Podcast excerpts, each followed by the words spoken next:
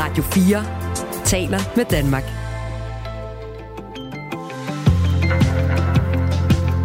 Velkommen til Radio 4 morgen. Gigantisk og historisk, og selvfølgelig kommer det til at sætte sit præg på Radio 4 morgen i dag. Det er der ikke andre, der har gjort før. Er det ikke vildt? Det er så vildt. Og også, at det kan lade sig gøre faktisk at være topidrætsmand øh, på den måde, som øh, håndboldherrerne er, uden at være øh, tatoveret op og ned af armene, som alle fodboldspillere er.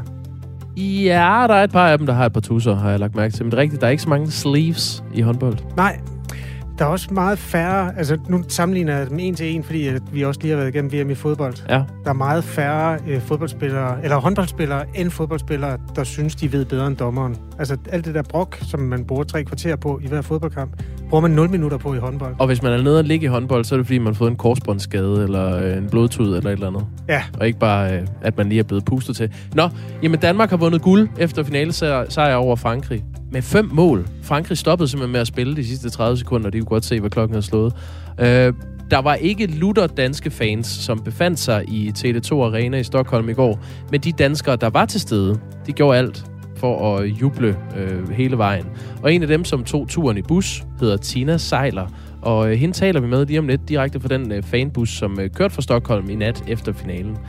Skal vi bare lige høre et lille øh, klip med Nikolaj Jacobsen? Vi har nogle interviews med de forskellige spillere. Mm. Her forklarer han, øh, hvordan det er at vinde VM for tredje gang i streg, som de første nogensinde. det giver det lige lidt ekstra. Men mere for mig er det jo mere det der med at få det hele til at gå op i en højere enhed, og få det til at kulminere, og så se nogle øh, glade spillere. Ikke? Altså, det, er jo, det er jo derfor, jeg elsker at være, være træner. En 29-årig amerikansk mand har mistet livet efter et overfald, som fire politifolk udførte. Men modsat andre lignende sager, f.eks. George Floyd-sagen, så har det her ikke ført til voldelige demonstrationer som frygtet. Måske fordi både politimanden og den afdøde, eller de fire politifolk og den afdøde, var sorte alle sammen. Det her, det skal analyseres, og det hjælper Anne Alling os med. Øhm, hun er med os efter nyhederne klokken halv syv, altså journalist i USA. En 8-årig pige og en 3-årig dreng med syrisk baggrund er døde efter to behandlingsforløb, hvor lægerne ikke brugte tolk. Børnenes familier er ikke så gode til dansk, og i begge tilfælde har det fået kritik, at lægerne ikke fik fat i en tolk, da de her børn skulle undersøges. Øh, det har vi kunne fortælle her på Radio 4. Her til morgen kommer vi til at tale med en professor, som har advaret i overvis om, at det kan have alvorlige konsekvenser for patienter med minoritetsbaggrund, hvis der ikke bliver brugt tolk i sundhedsvæsenet. Vi taler med professoren øh, kvart i syv, og så kommer vi også til at tale med Dansk Flygtningehjælp, som er meget kritisk over for det her forløb, som er beskrevet i Radio 4-podcasten Den døde pige i lægehuset. Tak fordi du har tændt for den her radiostation. Velkommen til mandag morgen klokken er 6.08. Radio 4 taler med Danmark. Vi begynder lige i et øh, måske lidt uaktuelt, men på den anden side evigt aktuelt hjørne. Bliver man mere politisk blå med alderen? Det er vi nemlig blevet bedt om at undersøge. Altså bliver man mere borgerlig? Starter man livet i det røde spektrum af politisk, øh, det, eller i hvert fald starter man i den mest røde version af sig selv, man nogensinde er, og bliver man mere blå med alderen. En mand øh, ved navn Mikkel har skrevet til os tidligere. Med tiden er jeg blevet politisk mere borgerlig. Det handler blandt andet om moral. Og den udvikling, han har taget i sit liv, øh, den minder jo om et mundheld, som mange har sagt gammelklog gennem tiden. Det er i virkeligheden et citat fra Winston Churchill. Hvis ikke man er socialist, når man er ung, har man intet hjerte. Hvis man ikke er borgerlig, når man bliver ældre, har man ingen hjerne, sagde Churchill med cigaren for mange år siden. Men passer det, og passer det på dansk politik og danske vælgere? Det har Rune Stubager forsket i. Han er valgforsker og professor i statskundskab på Aarhus Universitet. Godmorgen, Rune Stubager. Godmorgen. Bare ja-nej spørgsmålet til en start. Bliver mennesker mere blå med alderen? Øh, nej, det er ikke det mønster, vi sådan uh, gennemgående ser i, i vores tal. Bliver de mere røde med alderen? Heller ikke. Øh, det, der faktisk tegner sig, det er, at, øh, at vi kan se øh, det, man kalder politiske generationer. Altså, at øh, folk, de øh, sådan som øh, aldersgruppe øh, af, en, af en vis størrelse, øh, lægger sig på en, en politisk position øh, i virkeligheden allerede øh, ret tidligt øh, i livet, øh, deromkring, hvor de begynder at få stemmeret og stemmer de første øh, gange. Øh, og så så det mønster holder ved øh, sådan øh, i et eller andet omfang øh, det meste af, af livet hvad er forskellen på den unge og den ældres politiske bevidsthed så, hvis man kan sige, at man, øh, altså at man ikke øh, flytter sig nødvendigvis efter samme mønster? Hvad, er der så nogle andre fælles træk ved altså udviklingen fra ung til voksen, hvis man kan bruge det udtryk? Er jo mange øh, forskellige ting, der, der sker hen over et livsforløb, øh, og, og i litteraturen om det her er der to sådan øh, hovedforklaringer. Den ene, det, det er den, jeg lige nævnte, som altså det mønster, vi kan se øh, i de danske tal, nemlig generationsforklaringen. Øh, men så er der jo også en anden, som, som man kalder livscyklusforklaring, altså at der sker nogle forandringer hen over livet. Øh, og, og det, som øh, tallene tyder på øh, der, øh, det er, at øh, at de ældre, øh, altså ældre vælgere, øh, bliver øh, lidt mindre ekstreme i deres øh, partivalg, øh, som er det, jeg har øh, undersøgt øh, hen over årene. Øh, sådan at når vi ser på en af de tydeligste øh, politiske generationer øh, i Danmark, nemlig de såkaldte øh, 68'ere, øh, som øh, stort set altid har været øh, den mest venstreorienterede øh, generation, så startede de ud øh, ganske venstreorienteret, øh, en del af dem, og stemte på, på nogle af de øh, mange venstrefløjspartier, øh, der fandtes tilbage i, øh, i slut 60'erne og 70'erne.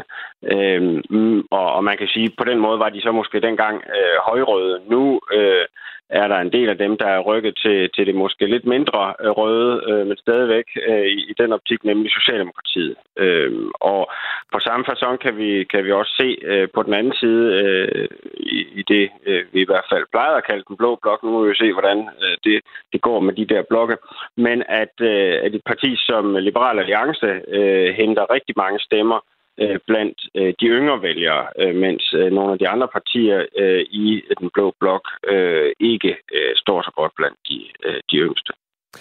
En ting er, hvordan man udvikler sig som vælger, men man kan jo også kigge på de politikere, der, som du øh, måske også øh, har forsket i. Altså, de har jo også flyttet sig, nogle af dem, og meget hyppigt starter de ude på venstrefløjen og ender i Socialdemokratiet. Det kunne være Ole Sohn, øh, Pernille rosenkrantz øh, der var Henrik Dahl, der også startede på venstrefløjen, men faktisk øh, fortsatte sin flugt helt over i Liberal Alliance. Og lidt længere tilbage i tiden, Karen Jespersen, der startede i Venstre Socialisterne, som var, var det mest venstreorienterede, der eksisterede. Og øh, nu er redaktør på Den Korte Avis, som er noget af det højorienterede i det danske medielandskab. Øh, Rune Stubager, hvordan passer de ind i forskningen til nogle historier, som dem, jeg nævner her? Altså, det er lidt vanskeligt at sige. Det har jeg, det har jeg ikke undersøgt, skal jeg sige. Øh, og det ved jeg ikke, om der faktisk er nogen, der har gjort sådan ned på individniveauet. Øh, men, men politikerne afspejler jo i, i nogen omfang også de sådan øh, generelle bevægelser. Det er jo da rigtigt, at der er en, en del også fremtrædende medlemmer af Socialdemokratiet i dag, som, som har en fortid øh, på øh, øh, venstrefløjen øh, i, i forskellige grader. Øh, jeg synes nu også, at jeg kan komme på i hvert fald et eksempel, øh, der har øh, taget øh, turen den anden vej. Øh, så så, så og, og når vi ser på, på enkelt politikere, så, så er det ikke altid, at de sådan helt passer til, til de der øh, generelle mønstre. Men, men ellers så illustrerer det det da i hvert fald øh, for de der nuværende socialdemokraters øh, vedkommende øh, den pointe om, at man måske har øh, nogle mere øh, øh, i, i den sammenhæng ekstreme synspunkter, øh, når man er yngre, og, og de modereres så måske lidt, når man bliver ældre. Der er også nogle af dem der, der, der meget eksplicit siger, at jamen, det handler om muligheden for at få indflydelse øh, og, gøre, øh, og gøre sig gældende i forhold til øh, den politik, der bliver ført, og det har de så ikke oplevet, at de har mulighed for øh, hos de mere venstreorienterede partier. Tak fordi du var med, Rune Stubager. Det var slet. Professor i statskundskab på Aarhus Universitet. Altså et forskning, der kaster lys over, hvordan vælgere flytter sig, og hvordan politikere flytter sig. Det er jo i virkeligheden også udsprunget af en henvendelse fra et af de mennesker, der hører radio hos os. Du er altid velkommen til at øh, give lyd i en sms, hvis du har noget på hjerte. Nummeret er 1424. Klokken er kvart over 6. Radio 4 taler med Danmark. Verdens bedste øh, herrehåndboldlandshold kommer fra Danmark igen, igen, igen. I øh, 2019 vandt øh, Danmark VM-guld i herrehåndbold. Det skete også i 21, og nu skete det i aftes igen i 2023. Og det er en præstation, der aldrig er set lignende i international herrehåndbold. Måske også noget, der aldrig bliver overgået. Det, det kan man kun gisne om. Det er i hvert fald en vild øh, bedrift. Der var flere spillere, som ikke har spillet den største rolle under øh, slutrunden, som øh, kom på banen og fik en afgørende øh, finger med i spillet i aftes. En af dem var målvogteren Kevin Møller. Han har øh, ikke spillet særlig meget, men han var på banen og bidrog en hel del til, at Danmark kunne besejre Frankrig med fem mål. Øh, lad os lige høre, hvad Kevin Møller sagde umiddelbart efter kampen til Radio 4. Det er jo mit lod at komme ind og hjælpe til, når det, der, der er brug for det, og jeg var bare glad for at kunne bidrage lidt i dag. Øh, det, må, det er jo ikke kun mig, det er jo mange mennesker, mennesker kommer ind og gør det fremragende. Lauke kommer ind og gør det jo helt formidabelt. Altså, klart kampen spiller, synes jeg. Øh, og virkelig øh, trækker stort læs, der er brug for det. Og så, så holder vi os bare til strategierne, som Nikolaj har lagt for dagen, og så øh, fik vi heldigvis pakket den hjem. Det var sådan en øh, håndboldkamp, hvor øh, først, ja, det ser komfortabelt ud, når man vinder med fem, men altså, det var jo hele vejen igennem forspring på to, tre, nogle gange kun et mål til Danmark. Og øh, derfor også meget afgørende, da Kevin Møller kom ind og, og tog nogle af de franske skud, blandt andet et meget afgørende skud, hvor Danmark kun fører med en enkelt, og en fløjspiller hopper ind og bliver snuppet af Kevin Møller. Selvom han har haft tid til at kigge på halvuret ud fra sidelinjen, så vil, følte han ikke, at den var hjemme. Øh, det gjorde han først, da danskerne kom langt foran til sidst. da, da vi scorede til plus 5. jeg, jeg turde ikke at kigge på, på stillingen før.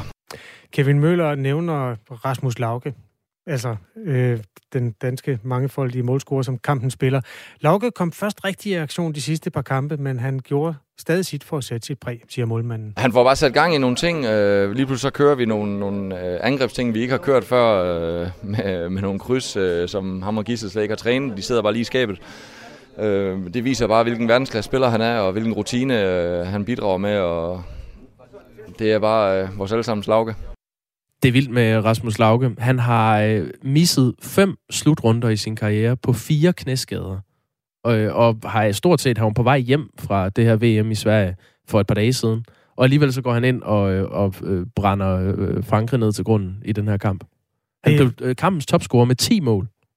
Og det er måske det interview, som øh, nyhedskanalen TV2 News har spillet flest gange, med god grund, fordi det er enormt rørende at se ham øh, fortælle om det der. Altså, han er, han, det går op for ham nærmest i det sekund, hvor, hvor lykkelig han egentlig er, og mm. han kan næsten ikke forklare det. Og da der bagefter bliver stillet tilbage i TV2-studiet, som, hvor Morten Ankerdal står med de to tidligere topspillere. Der er få, der kan sige noget. Jamen, de er helt, de er helt opløst, fordi det er så intenst. Altså, der er mange mennesker, der er ligeglade med sport, men det er bare der, hvor det bliver allermest interessant, det er, når man kan mærke menneskerne inde i det, det kunne man godt nok der. Nå, øh, så vidt Rasmus Lauke, altså øh, finans topscorer. Vi var lige omkring øh, Kevin Møller. Vi skal måske også lige slutte ved ham. Altså den danske reserve, må vi jo kalde ham målvogter, eller i hvert fald øh, sidekick til øh, den første mm. målvogter, Niklas Andel Landin. Øh, han blev også spurgt om, hvordan han egentlig havde det med at nu stå i en nation, som vinder VM tre gange i streg.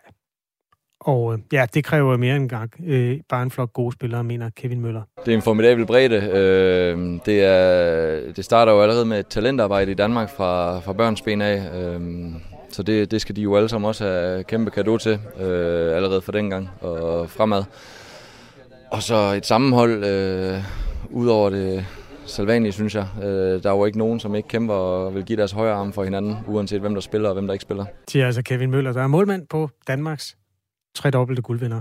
Det blev garanteret sent for spillerne i aftes øh, med, med den fejring, der, der skulle øh, ud, af, ud af kroppen efter kampen. Og de kommer også til øh, København i dag og skal fejres senere ved, øh, ved Rådhuspladsen. Og det er sikkert også blevet sent for de danske tilskuere, som har taget turen til Stockholm for at se finalen. En af dem var øh, Tina Seiler fra Nødebo, som er med os nu. Godmorgen. Godmorgen. Du, du lyder lidt øh, søvndrukken. Blev det sent? søvndrukken? Nej, ja, det gjorde det, og det var en fed stemning. Ja. Så, øh, og nu er vi næsten i København. Har du så, råbt meget? Øh, ja, det har vi. Vi har virkelig råbt. Så øh, må spare stemme, da Sverige spiller, og så må vi jo bare hæppe på Danmark. Er, så, er du i, øh, i fanbussen nu? Jeg er i uh, koncertbussen, som øh, har arrangeret en tur over øh, her til finale derinde. Hvornår satte I jer i bussen for at, at køre hjem? Jamen, det gjorde vi lige omkring halv tolv. Så I har, ja. det er sådan noget, øh, en, en 6,5-7 timer, I har siddet i bussen. Hvordan er stemningen nu? Øh, lige nu der er den død, men øh, lige efter kampen, der var der virkelig stemning i bussen. Jeg ved, øh, Tina Seiler, at I øh, lagde ud på bar i øh, går eftermiddags. Hvordan forløb dagen derfra? Vil du ikke prøve at beskrive, hvad, hvad der skete? Jo, der var en sportsbar, som vi gik ind på, og der havde vi så også været om fredagen for at se Danmark, da de skulle spille i dansk. Og det er fed, fed stemning, virkelig. Altså, der var svensker, der var franskmænd, og der var nordmænd og danskere. Vi kan bare feste sammen. Det er jo øh, en del tid, og går jeg også ud fra en del penge, I, øh, I bruger på at følge det danske herrelandshold i håndbold. Øh, hvad giver det dig at bruge så meget tid og så mange penge på det? Jamen, det giver faktisk noget super som sammenhold, og det giver en oplevelse, som man bare ikke vil være foruden, og det er super, super spændende. Og meget af det er også noget, når man følger den danske liga, så ser du faktisk nogle af spillerne også, og det synes jeg er fedt.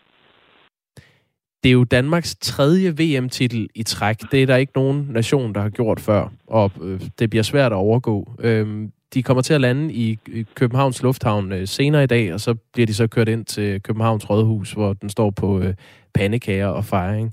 Øhm, vi skal lige høre fra den danske landstræner Nikolaj Jakobsen. Han sagde sådan her til vores øh, journalist øh, Jonas Løjt ved efter kampen.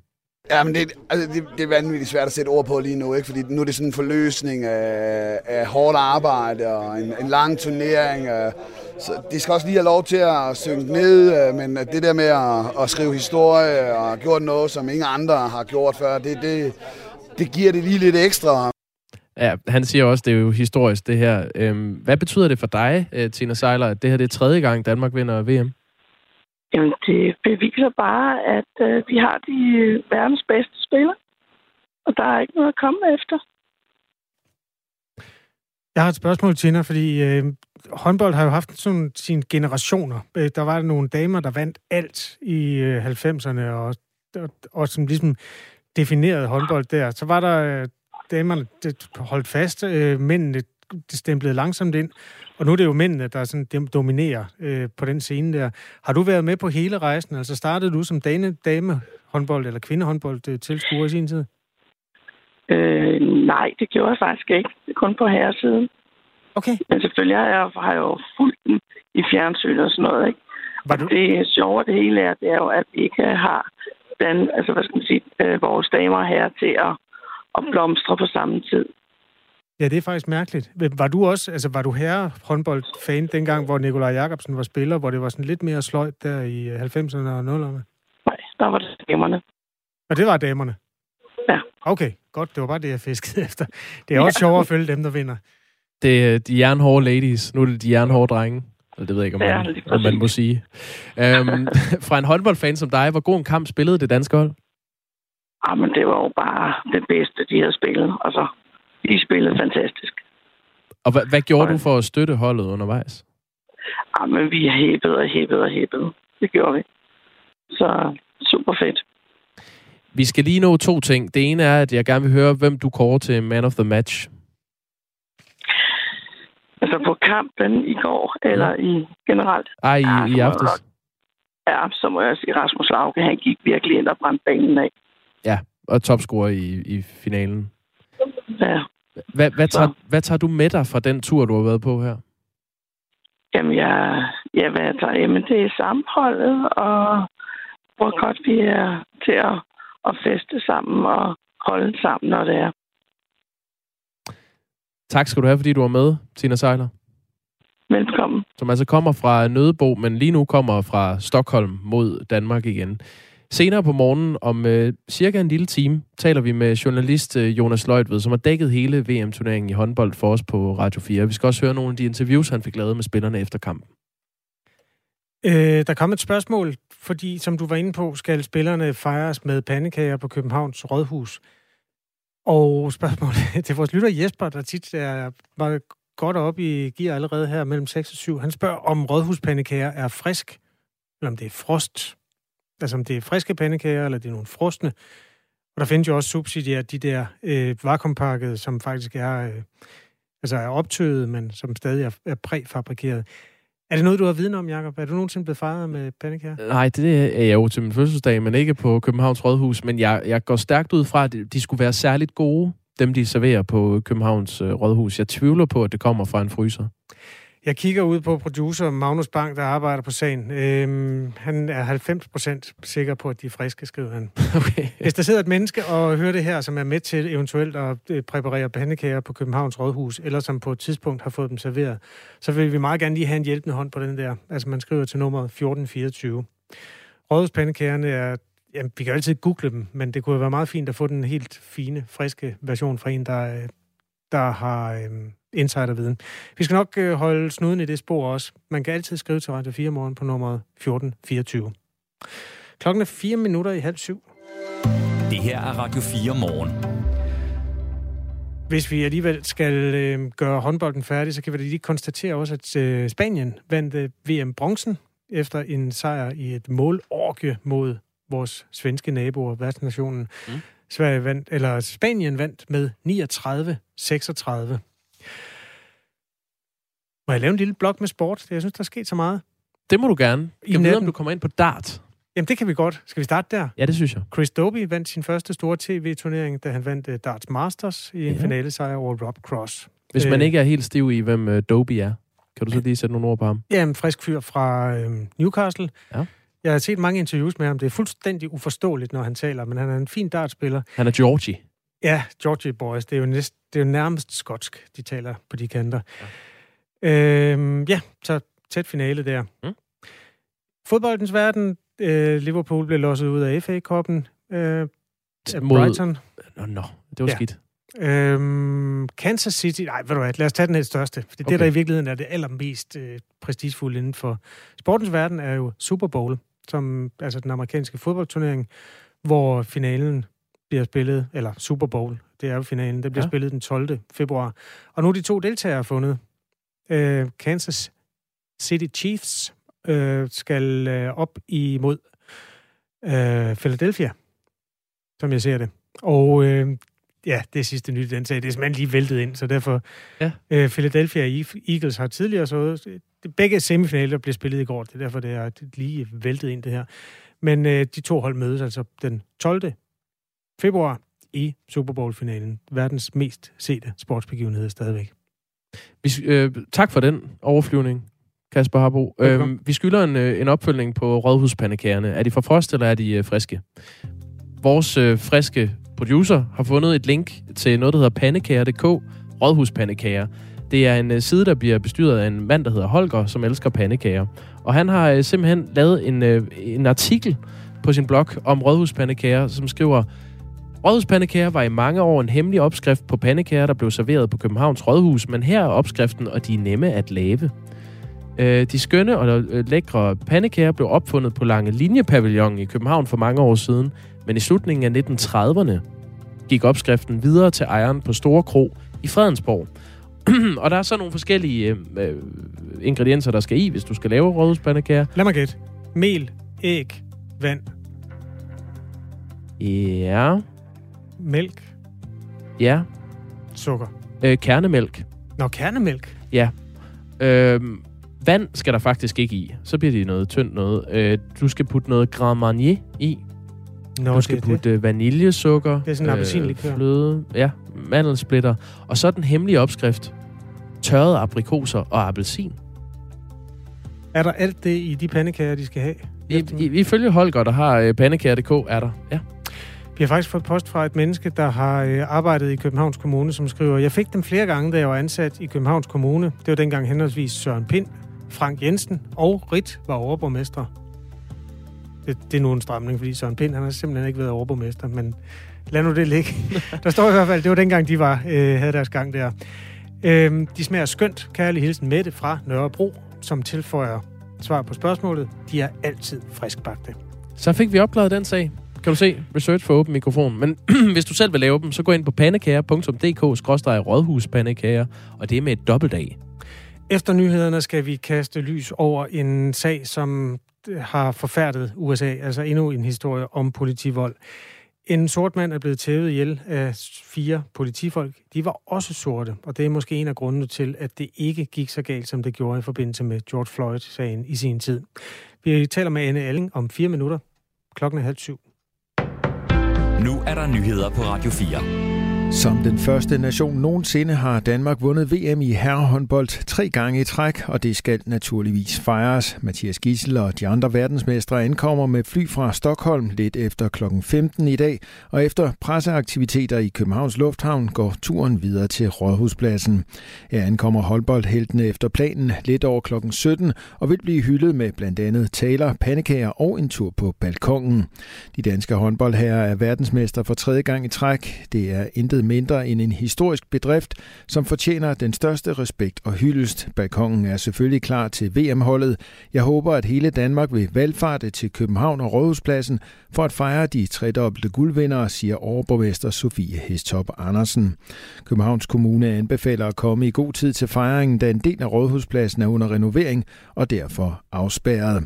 I 2019, da håndboldherrerne hjemførte Danmarks første VM-titel efter sin finalesejr over Norge i Herning, blev holdet mødt af et menneskehav på Rådhuspladsen dagen efter.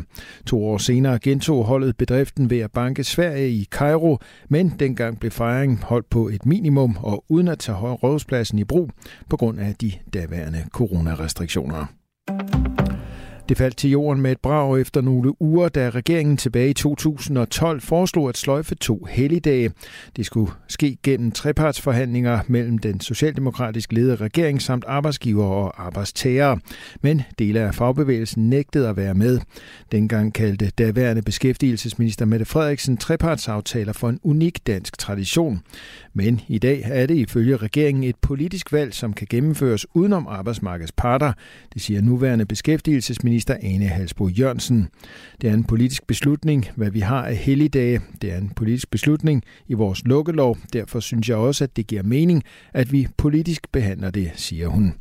Denne gang vil regeringen ikke inddrage arbejdsmarkedets parter. Regeringen har flertal for at afskaffe store bededag fra 2024 og vil gøre det for at øge forsvarsudgifterne, fordi Rusland bekriger Ukraine.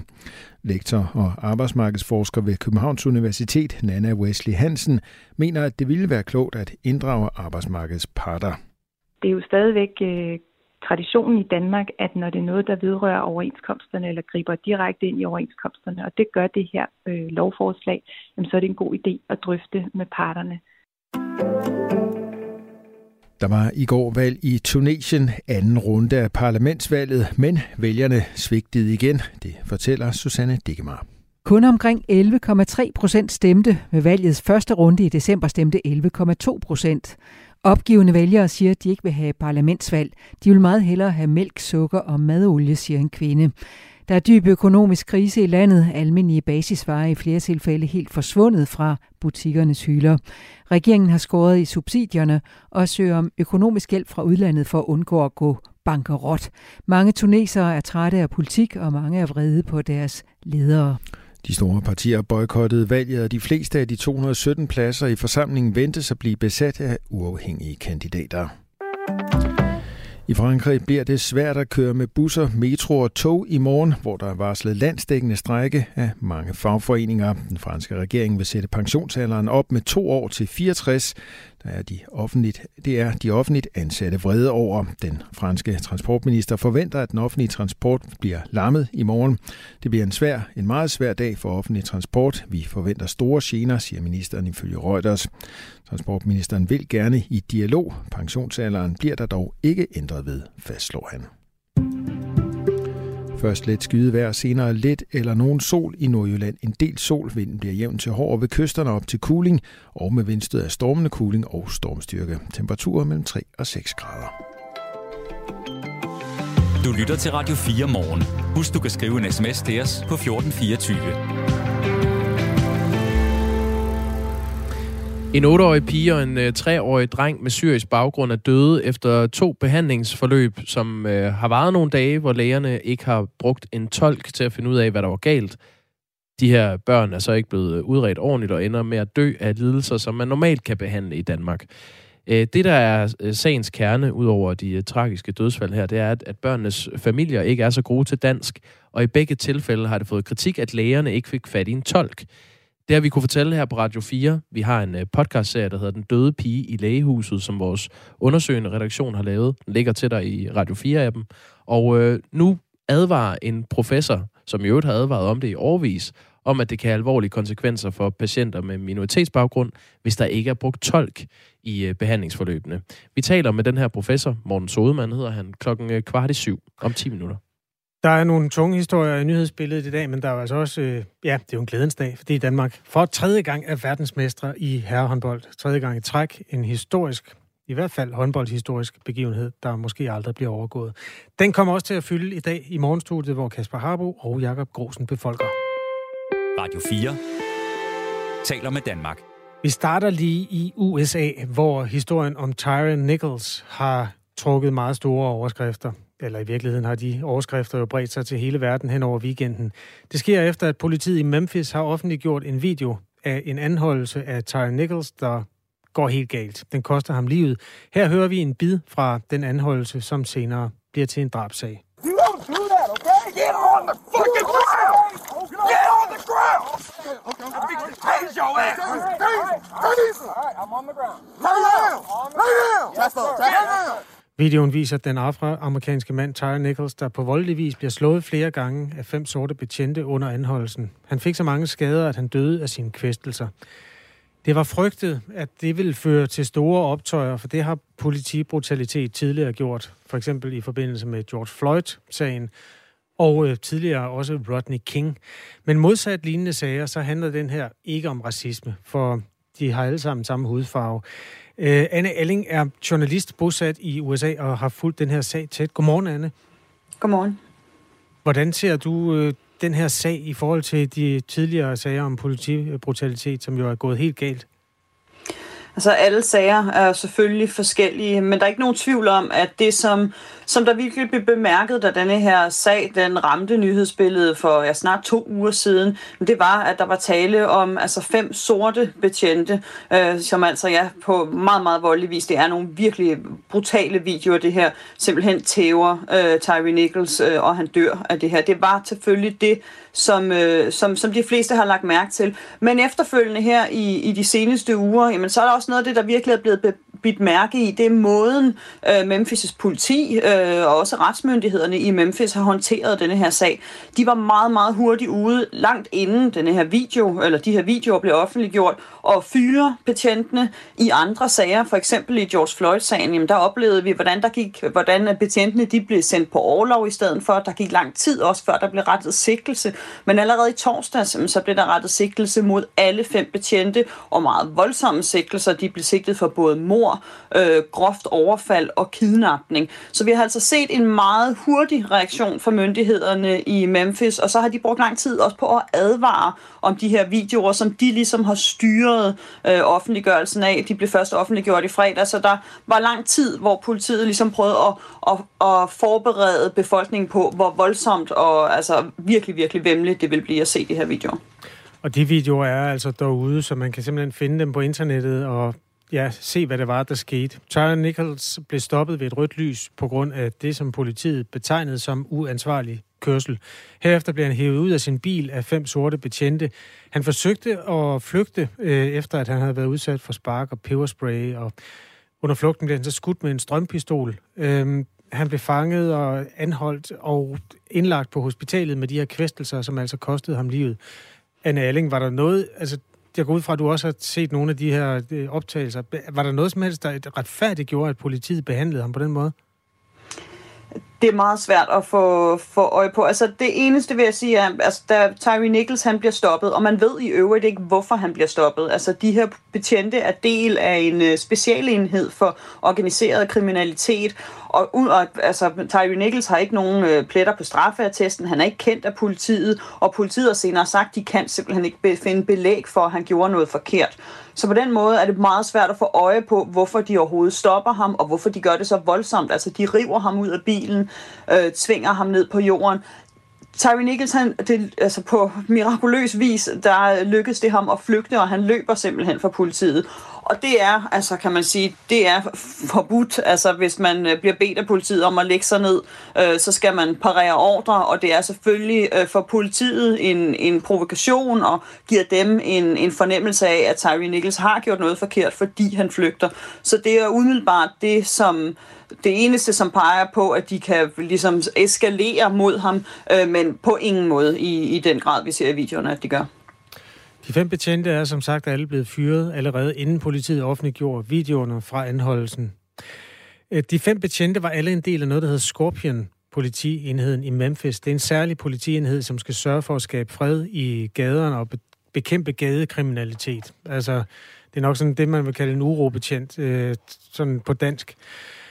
Anne Elling, hvor, hvor ofte sker sådan noget her? Altså sager, hvor politiet agerer alt for voldsomt, og det ender i, at øh, den øh, anholdte øh, ender med at dø af det? Med sidste år i, i 2022, der blev der registreret 1176 personer i USA, som øh, døde øh, efter altså i politiets varetægt, eller kort efter at have været i, i politiets varetægt. Og det var det højeste tal registreret nogensinde.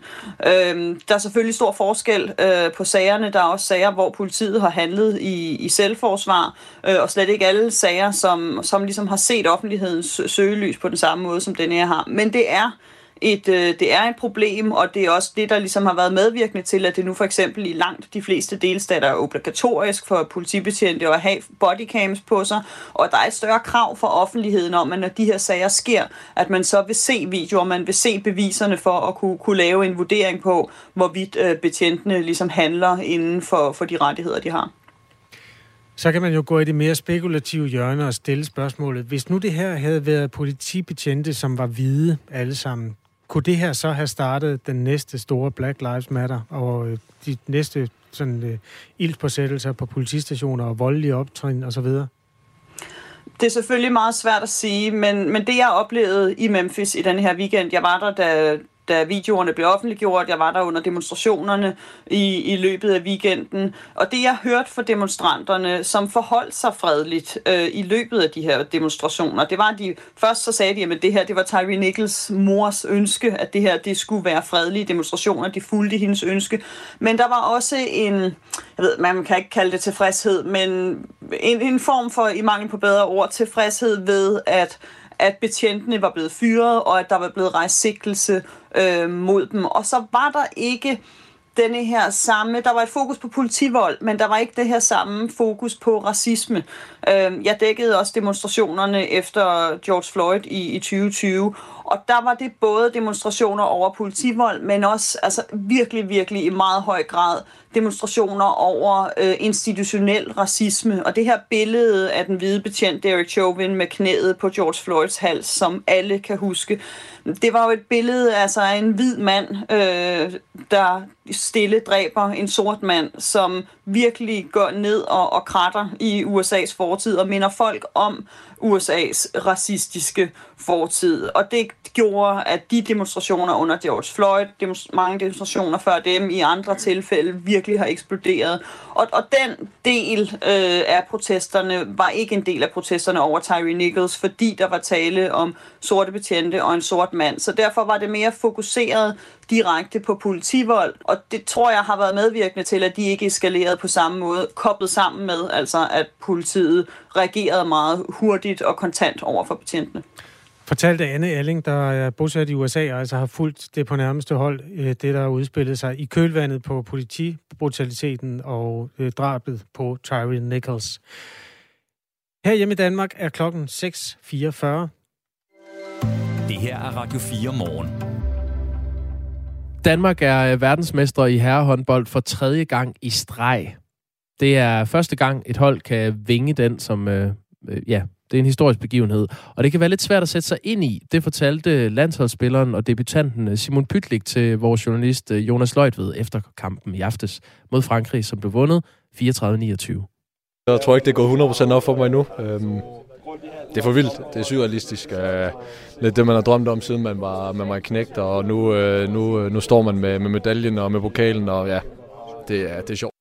Simon øh, Pytlik kunne sammen med resten af holdet øh, smide hænderne i vejret, da hornet lød, og kampen var slut. Øh, Frankrig spillede faktisk ikke de sidste 35 sekunder. De kunne godt se, at den kamp var over.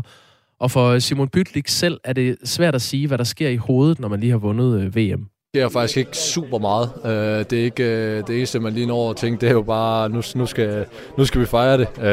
Jeg tror, der skal lige gå lidt tid, før man sådan rigtig forstår det. Øhm, og så, ja, så er det jo altid en fornøjelse, at, øh, at vi gør det på den her måde, og synes, at vi har, vi har kæmpet hårdt for det. Øhm, så jeg synes, det, er, det er fortjent. Det var en relativt øh, tæt kamp. Altså, øh, Danmark var konstant foran med, øh, med, med to-tre mål. En periode var vi kun foran med en, og der begyndte det at blive lidt spændende. Øh, men fornemmelsen på banen var, at danskerne havde overtaget, siger Simon Pytlik. Jeg synes jo egentlig, at vi øh, stort set i hele kampen har momentum. Øh, selvfølgelig med nogle, nogle, nogle, nogle udsving, øh, hvor, hvor franskmændene også øh, har fint spil, men, men jeg synes over hele kampen, der er vi også foran. Øh, og så er det jo sådan en øh, på dagen, hvem har de bedste målmænd, og det, det har vi. Der skulle gerne have været fejring det meste af natten for det danske hold, men der var også lige tid til en hurtig snak med familien, inden fejringen gik i gang. Jamen, det, er jo, altså, det er jo svært lige hurtigt at vende sådan noget, sådan en stor ting på, på så få sekunder, men, men et tillykke, og så lige, øh, lige også for mor, og det var godt lige at se dem igen, og jeg har ikke set dem i en måned, så øh, det, var, det var dejligt. Det fortæller altså Simon Pytlik til øh, Jonas Løjtved efter kampen i aftes, som blev øh, vundet mod Frankrig. En 8-årig pige kæmper for at trække vejret. Sådan som vi ser det i et lægehus. Ja, det er korrekt skift. På gulvet foran hendes far stopper hendes hjerte med at slå. Hvad er vi på vej til? Vi har fået bekræftet, at det er stop på et 8-årigt barn skift. Hvordan kan det ske? Vi kommer ikke til at udtale os om det, eller at du skal have noget agtindsigt herfra. Lyt til den døde pige i lægehuset i Radio 4's app, eller der, hvor du lytter til podcast. Radio 4 taler med Danmark. Klokken er 6.46 her mandag morgen. En af de historier, vi har prøvet at få hul på i dag, og som måske vi får endnu mere hul på, det er, at historien Fyr dit fyr det er en meget catchy overskrift, som blev skudt ud fra Erhvervsministeriet. Ret triumferende for snart ni måneder siden. Fyr dit fyr handlede om en aftale, som regeringen, og regeringen var jo dengang kun Socialdemokratiet, den aftale havde man indgået med banker og kreditforeninger, altså finanssektoren, så boligejere kunne komme til at skifte deres fyr ud og holde op med at brænde olie og gas af, at få en for det første mere klimavenlig og for det allerførste en mindre russiskvenlig løsning. Øh, det er en ordning, som de mennesker, der ikke kan få fjernvarme i deres hus, øh, skulle gøre brug af. Dem er der jo i nærheden af en halv million af her i Danmark. Og det er altså en pressemeddelelse, der kom for ni måneder siden. Men lad os lige skrue tilbage til den begejstring. Øh, kan du ikke øh, finde en Simon Koldrup ind i dig, lige læse det citat op? Jo, gerne. Erhvervsministeren sagde, med partnerskabet skaber vi gode rammer for, at man som helt almindelig dansker kan hjælpe til med, at vi bliver fri af russisk olie og gas. Fra regeringens side vil vi droppe tinglysningsafgiften på lån til udskiftning af olie- og gasfyr, og finanssektoren vil øh, bidrage med billige lån, så man kan spare flere tusinde kroner på et lån, for eksempel til en varmepumpe. Derfor skal der lyde en stor tak til Finans Danmark. Jeg er glad for, at vi allerede nu kan vise resultater fra regeringens seneste reformudspil. Den kom 6. maj sidste år, der er ikke øh, sket noget som helst. Altså, det lyder jo som om, at du kan hoppe direkte på den her ordning og få billige lån, hvis du er boligejer og har lyst til at investere i det her. Den eksisterer simpelthen ikke endnu. Nej. Loven er ikke vedtaget endnu. Det er jo... Øhm, typisk koster det et sted mellem 100.000 og 150.000 kroner. Det er jo en dyr forretning at skifte sådan et øh, gas- eller oliefyr ud og få sig for eksempel en eldrevet varmepumpe i stedet for. Øhm, og det, som der så lå i det der fyr dit fyr, og det ligger der sådan set stadigvæk, men det er bare ikke vedtaget nu, det er, at man vil kunne spare øh, nogle af de øh, oprettelsesudgifter hos banker og realkredit, og man vil også kunne spare nogle af de der stempelafgifter, øh, som man også skal betale til staten, når man opretter et lån, om der skal tinglyses osv. osv. Altså, øh, det, det store spørgsmål er jo, vi er meget interesserede i at komme over på en anden form for opvarmning, men er der nogen, der står og venter på, at den der bliver effektueret? Fordi hvis du ved, at regningen for at skifte fra olie- eller gasfyr og så over i en varmepumpe, den bliver 10.000 kroner lavere, når det her det er vedtaget, så hopper du vel ikke ud og gør det nu.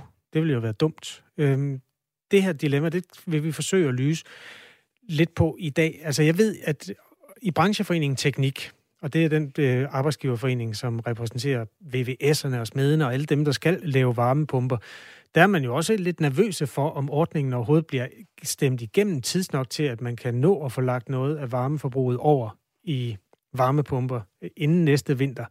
Vi mangler jo ikke gas lige nu, fordi vi nåede at købe en hel masse russisk gas og fylde vores tanke og lager op, inden Putin lukkede for Nord Stream.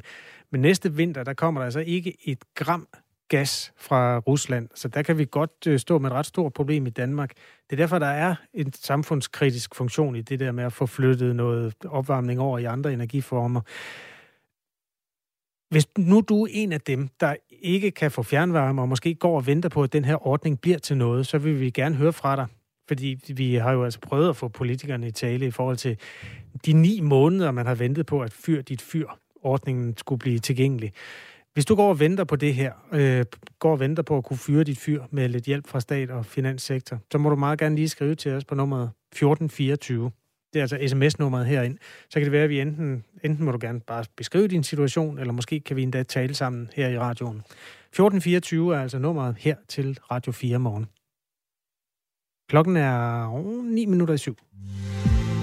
Du lytter til Radio 4 morgen. En 8-årig pige og en 3-årig dreng med syrisk baggrund er døde efter to behandlingsforløb, hvor lægerne ikke brugte en tolk, og de døde af lidelser, som man normalt godt kan helbrede i det danske sundhedsvæsen. Børnenes øh, familier taler ikke så godt dansk, og i begge tilfælde har det fået kritik fra fagfolk, at lægerne, som behandlede de her børn, ikke fik fat i en tolk i forbindelse med undersøgelserne af børnene i dagene op til deres død. Det har vi kunne fortælle her på Radio 4.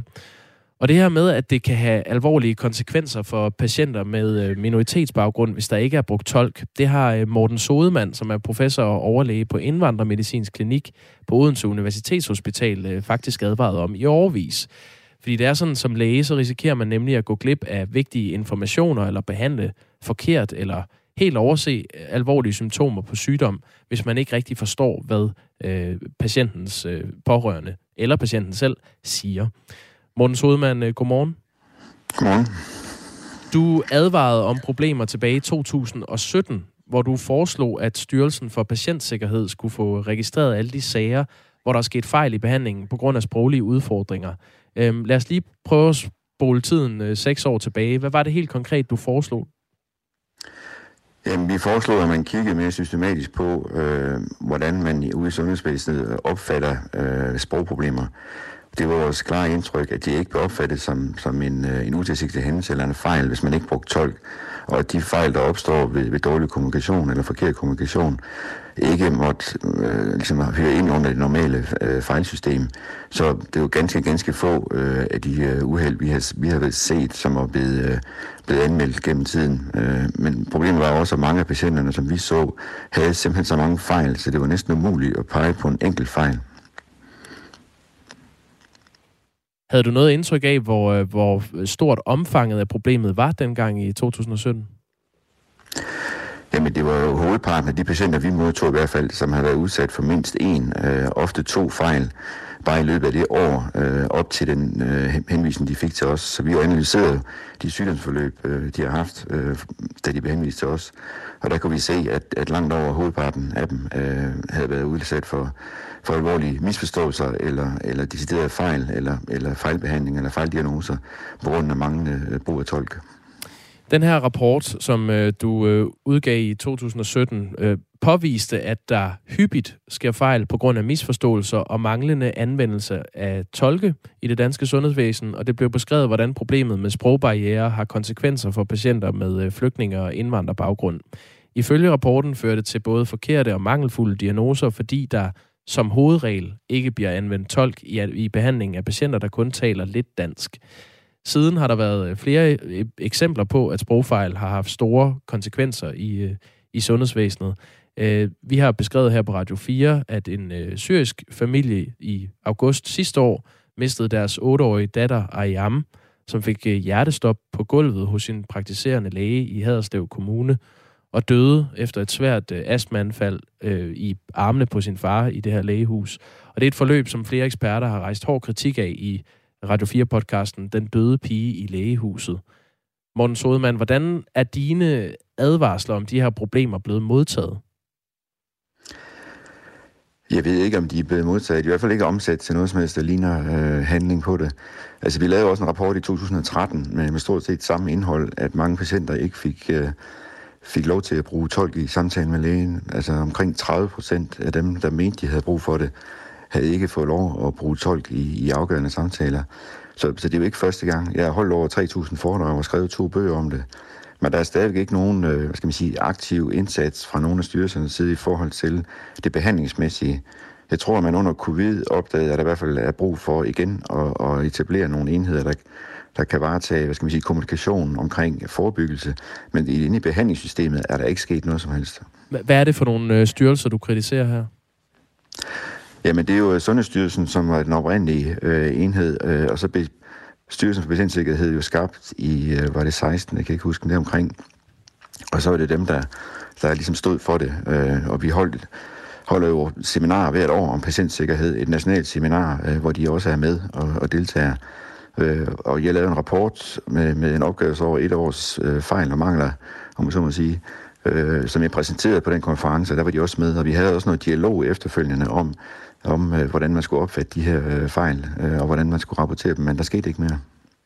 Øh, det var i 2015, at øh, Styrelsen for Patientsikkerhed blev oprettet. Det var i forbindelse med den her omorganisering af Sundhedsministeriets område. Og netop Styrelsen for Patientsikkerhed har ikke noget overblik over, hvor ofte der sker fejl på grund af sprogproblemer i det danske sundhedssystem.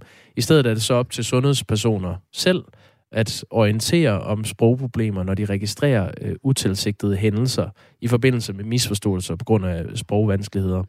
Ifølge Styrelsen for Patientsikkerhed er der cirka 300.000 utilsigtede hændelser hvert år. De seneste fire år er der sket i alt øh, 298 gange, at sundhedspersoner selv har valgt at oplyse om øh, utilsigtede hændelser på grund af blandt andet manglende bestilling af tolk, eller problemer med øh, tolkebyråerne og episoder, hvor tolken simpelthen ikke møder op. Øhm, nu har vi så her på Radio 4 beskrevet to dødsfald, øh, to børn, der er døde, øh, hvor der i forbindelse med undersøgelser ikke er blevet brugt tolk. Morten Sodemann, hvad, hvad er det helt præcis, du mener skal registreres i sådan en sag, som ikke bliver det i dag? Jamen, der er noget, der tyder på, at det er en helt grundlæggende opfattelse af, hvis problem det her er, og, og, og hvordan problemet skal analyseres. For allerede i, i 70'erne så man, at der var en stribe dødsfald øh, på grund af væskemangel blandt øh, børn i, i hovedstaden, var det. Altså børn af arbejdsmigranter fra, fra for eksempel Tyrkiet. Øh, og man også dengang kom frem til, at, at det er det, hvad der sker, når, når der er sprogbarriere, og folk må bare sige at lære dansk. Altså der er noget holdningsmæssigt i det, som, som ikke har noget med sundhedsvæsenet at gøre, eller behandling at gøre, som gør, at folk ikke opfatter det som et problem, hverken i styrelserne eller ude øh, blandt øh, fagpersonale. Så det er sådan en helt grundlæggende tankesæt, der skal til, øh, der skal ændres. Øh, og det er jo det, vi prøver ved at undervise. Men, men vi er jo nødt til at have noget, noget faglig opbakning fra de styrelser, der, der bestemmer over det her område. De har tidligere sagt, at det ikke var en... Øh, Altså, det er jo en ekstern udbyder, så man sige. Det er nogen, der kommer udefra ind i sundhedsvæsenet, så det er ikke deres område. Så jeg ved ikke, hvem det er, hvis ikke det er styrelsen, der skal, der skal regulere det. Altså det der med, øh, at de, de bare kan lære dansk, øh, det er jo sådan et, øh, en diskussion af, hvem har ansvaret. Altså her der peger vi så på nogle styrelser, som, som kan gøre mere i, i din optik.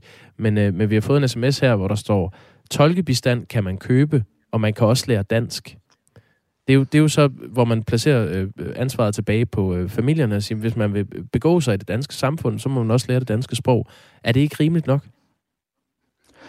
Mange af de her øh, ulykker sker jo ofte i, i en relativt som man siger, akut sygdomsproblemstilling, øh, hvor øh, man går ud fra, at lægen har styr på det. Der står i sundhedsloven, at det er lægens ansvar at sikre sig, at patienten forstår, hvad der foregår. Det er ikke patienten, der er, har ansvaret ifølge sundhedsloven, det er lægen og sundhedsvæsenet. Så det er lægen og sundhedsvæsenet, der skal stille nogle, øh, nogle altså tolke, øh, hvad skal man sige, øh, adgang til tolkning øh, op, op på en måde, så det er nemt at gå til, og som gør, at det sådan set også er, er hvad skal man sige, den grundlæggende, det er, er, er den grundlæggende rutine, at man bestiller tolk, når man har fornemmelse af, at der er en sprogbarriere, især i akutte tilfælde, hvor det jo er afsindig afgørende, at man ved nøjagtigt, hvad det er, man skal handle på, og hvad det er, der er, er, er ved at ske. Der er en lang række diagnoser, man ved, øh, ofte er forsinket på grund af sprogbarriere, men der er også en lang række akutte situationer, hvor det går galt. For eksempel, hvis man er ved at få en blodprop i hjernen, øh, kan det ofte være et problem, hvis ikke der er en tolk med, og så går der for lang tid, og så kan man ikke behandles. Så det er et sundhedsvæsen problem, og det er et styrelsesproblem. Det er ikke patientens ansvar, heller ikke ifølge sundhedsloven. Det sagde Morten Sodemann, som altså er professor i indvandrermedicin på Odense Universitetshospital. Og tak for det. Styrelsen for Patientsikkerhed har ikke ønsket at stille op til et interview eller svare på kritikken, men styrelsen har skrevet en mail til Radio 4, at Styrelsen for Patientsikkerhed flere gange har bidraget til emnet om sprogbarriere i 2007 og 2017, og at styrelsen anerkender fuldt ud, at der kan være situationer, hvor en sprogbarriere er en udfordring for patientsikkerheden. Du kan høre øh, hele historien om de her øh, to børn, der er døde efter behandlingsforløb uden tolk i Radio 4's podcast Den døde pige i lægehuset. Den kan du finde i Radio 4 af dem. Nyhedsvært her til morgen er Thomas Sand. Klokken er syv.